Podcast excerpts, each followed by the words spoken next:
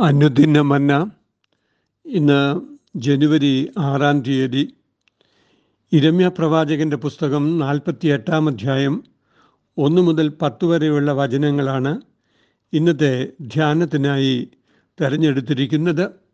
ഏതാനും ചില വാക്യങ്ങൾ വായിക്കുന്നു. മോവാബിനെക്കുറിച്ചുള്ള അരുളപ്പാട് ഇസ്രായേലിന്റെ ദൈവമായ സൈന്യങ്ങളുടെ ഹോവ ഇപ്രകാരം അരുളി ചെയ്യുന്നു നെബോവിന് അയ്യോ കഷ്ടം. അത് ശൂന്യമായിരിക്കുന്നു. കിരിയത്തയ്യീമിന് ലജ്ജ ഭവിച്ചു. അത് പിടിക്കപ്പെട്ടുപോയി. ഉയർന്ന കോട്ട ഭ്രമിച്ച് ലജ്ജിച്ചു പോയിരിക്കുന്നു. മോവാബിന്റെ വമ്പ് ഒടുങ്ങിപ്പോയി. ഹെസ്ബോനിൽ അവർ അതിന്റെ നേരെ അനർത്ഥം നിരൂപിക്കുന്നു. വരുവിൻ അത് ഒരു ജാതിയായിരിക്കാതെ വണ്ണം. നാം അതിനെ നശിപ്പിച്ചു കളക. മോവാബ് തകർന്നിരിക്കുന്നു.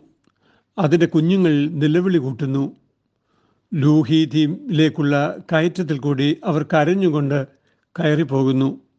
ഹോരോനെയിമിലേക്കുള്ള ഇറക്കത്തിൽ സംഹാരത്തെക്കുറിച്ചുള്ള നിലവിളിയുടെ സങ്കട ശബ്ദം കേൾക്കുന്നു. ഓടിപ്പോകുവിൻ പ്രാണനെ രക്ഷിപ്പിൻ മരുഭൂമിയിലെ ചൂരൽ ചെടി പോലെ ആയിത്തീരുവീൻ. നിന്റെ കോട്ടകളിലും ഭണ്ഡാരങ്ങളിലും ആശ്രയിച്ചിരിക്കുകൊണ്ട് നീയും പിടിക്കപ്പെടും. മോവാബ് വ്യർത്ഥമായ ആശ്രയങ്ങൾ എന്നാണ് ഇന്നത്തെ ധ്യാനത്തിന് തലക്കെട്ട്. മിസ്രൈമിനും ഫെലിസ്ത്യ ദേശത്തിനുമെതിരെയുള്ള പ്രവചനങ്ങൾ പ്രസ്താവിച്ചതിന് ശേഷം മോവാബിനെക്കുറിച്ചുള്ള പ്രവചനമാണ് ഇരമ്യാവ് നടത്തുന്നത്.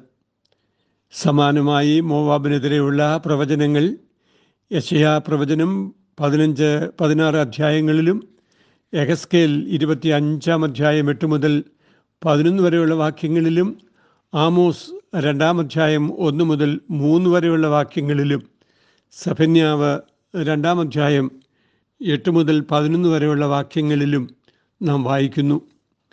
മോവാബിന്റെ നാശത്തെക്കുറിച്ചുള്ള പ്രവചനം ബി സി അഞ്ഞൂറ്റി എൺപത്തി രണ്ടിൽ നെബുക്കത് നേസറിന്റെ ഭരണത്തിന്റെ ഇരുപത്തിമൂന്നാം വർഷത്തിൽ നിവൃത്തിയായതായി സമകാലീന രേഖകൾ തെളിയിക്കുന്നുണ്ട്.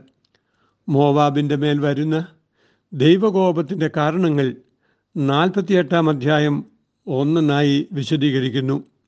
അടുത്ത ഏതാനും ദിവസങ്ങളിലെ ധ്യാനങ്ങളിൽ ഇവ ഓരോന്നായി ധ്യാനിക്കാവുന്നതാണ്. അബ്രഹാമിന്റെ സഹോദരപുത്രനായിരുന്ന ലോത്തിന്റെ സന്തതി പരമ്പരകളായിരുന്നു മോവാബിയർ എന്ന് ഉൽപ്പത്തി പത്തൊൻപതാം അധ്യായം മുപ്പത്തിയേഴാം വാക്യം നമുക്ക് മനസ്സിലാക്കി തരുന്നു. ജന്മം കൊണ്ട് ശപിക്കപ്പെട്ടവരെങ്കിലും മോവാബ്യ സമഭൂമിയിലാണ് മോശയെ സംസ്കരിച്ചത് എന്ന് ആവർത്തനം മുപ്പത്തിനാലിന്റെ ആറിൽ നാം വായിക്കുന്നു. അതുപോലെ ദാവീദ് രാജാവിന്റെ വലിയമ്മയായിരുന്ന രൂത്തിന്റെ ജന്മസ്ഥലം മോവാബായിരുന്നുവെന്ന് നാം രൂത്ത് ഒന്നാം അധ്യായത്തിൽ മനസ്സിലാക്കുന്നു.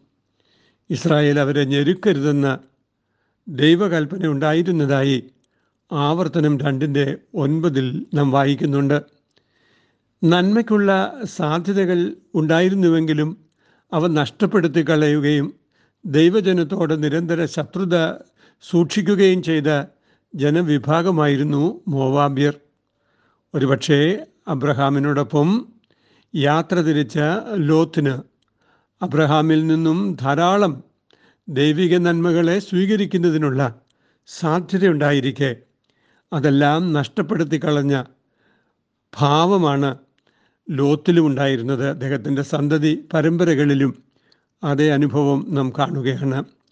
മോവാബിന്റെ നാശത്തെക്കുറിച്ച് പ്രവചനം നടത്തുമ്പോൾ അതിന് കാരണമായി തീരുന്ന ഘടകങ്ങൾ ഒന്നൊന്നായി വ്യക്തമാക്കപ്പെടുന്നുണ്ട്.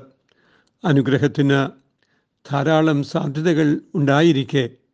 ആ സാധ്യതകളെ നഷ്ടപ്പെടുത്തി കളയുന്ന സ്വഭാവം നമ്മിലുണ്ടെങ്കിൽ നമ്മിലും കുടികൊള്ളുന്നത് മോവാബ്യതയാണ് എന്ന് നാം തിരിച്ചറിയണം. മോവാബിന്റെ നാശകാരണങ്ങളിലൊന്ന് അവരുടെ വമ്പ് ആയിരുന്നു എന്ന് രണ്ടാം വാക്യത്തിൽ നാം വായിക്കുന്നു. മോവാബിന്റെ വമ്പ് ഒടുങ്ങിപ്പോയി എന്നാണ് പരാമർശം. വമ്പ് പറയുന്ന നാവുകളെ യഹോവ നശിപ്പിക്കുമെന്ന് വചനം പ്രസ്താവിക്കുന്നുണ്ടല്ലോ. ഏതോം രാജാവിന്റെ അസ്ഥികളെ ചുട്ട് കുമായമാക്കി കളഞ്ഞ മോവാബ്യ അതിക്രമത്തെക്കുറിച്ച് ആമോസ് പരാമർശിക്കുന്നത് ആമോസ് രണ്ട് ഒന്ന് രണ്ട് വാക്യങ്ങളിൽ നാം വായിക്കുന്നു.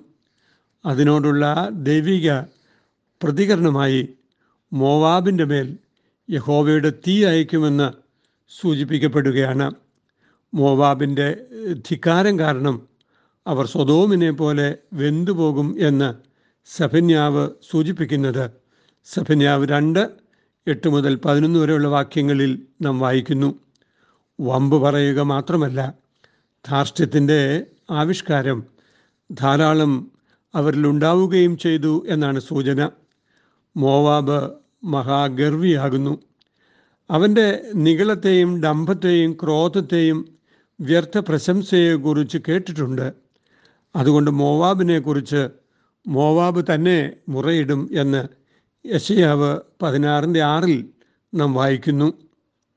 വീഴ്ചയ്ക്ക് മുമ്പേ ഉന്നതഭാവം എന്ന വചനം നാം ഓർക്കേണ്ടതുണ്ട്. മോവാബ്യ സ്വഭാവമായ വമ്പ് ജീവിതത്തിൽ ചേർത്ത് വെച്ചിട്ടുള്ള സകലരോടുമുള്ള ദൈവികാരുള്ള അരുളപ്പാടായി ഈ വചനത്തെ സ്വീകരിക്കുകയാണ് ആവശ്യം. കൊമ്പ് മേലോട്ടുയർത്തുകയും ധാർഷ്ട്യത്തോടെ സംസാരിക്കുകയും ചെയ്യുന്ന ഏവർക്കും ദൈവിക ന്യായവിധി ഉണ്ടാകും.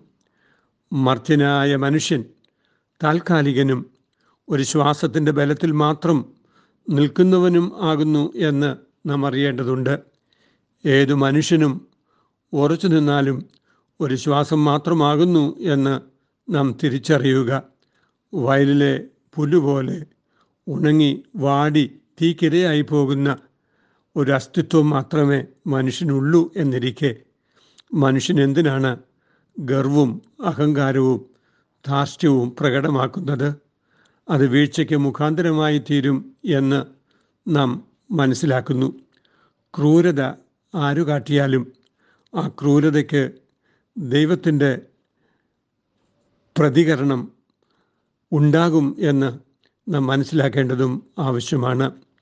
ഇന്നത്തെ മോവാബിനെക്കുറിച്ചുള്ള ധ്യാനം നമ്മുടെ വ്യക്തി സാമൂഹ്യ ജീവിതങ്ങളിലെ വമ്പിനും ധാർഷ്ട്യത്തിനും ധിക്കാരത്തിനും എതിരെയുള്ള ദൈവിക ഓർമ്മപ്പെടുത്തലാണ് എന്ന് നാം തിരിച്ചറിയുകയും വിനയമുള്ളവരായി തീരുവാൻ നമുക്ക് പ്രാർത്ഥിക്കുകയും ചെയ്യാം. വിനയമുള്ളൊരു ഹൃദയമെന്നിൽ മെനഞ്ഞിടേണമേ ദൈവമേ. അനുദിനം തവ ഭാവമെന്നിൽ വിളങ്ങിടാൻ കൃപയേകിടൂ ദിനം ദിനം ഞാൻ ദൈവമേ മറന്നുപോയി നിന്ദാനങ്ങൾ സ്വാശ്രയത്തിൽ നിഗളിയായി സ്നേഹവാനെ ക്ഷമിക്കണേ.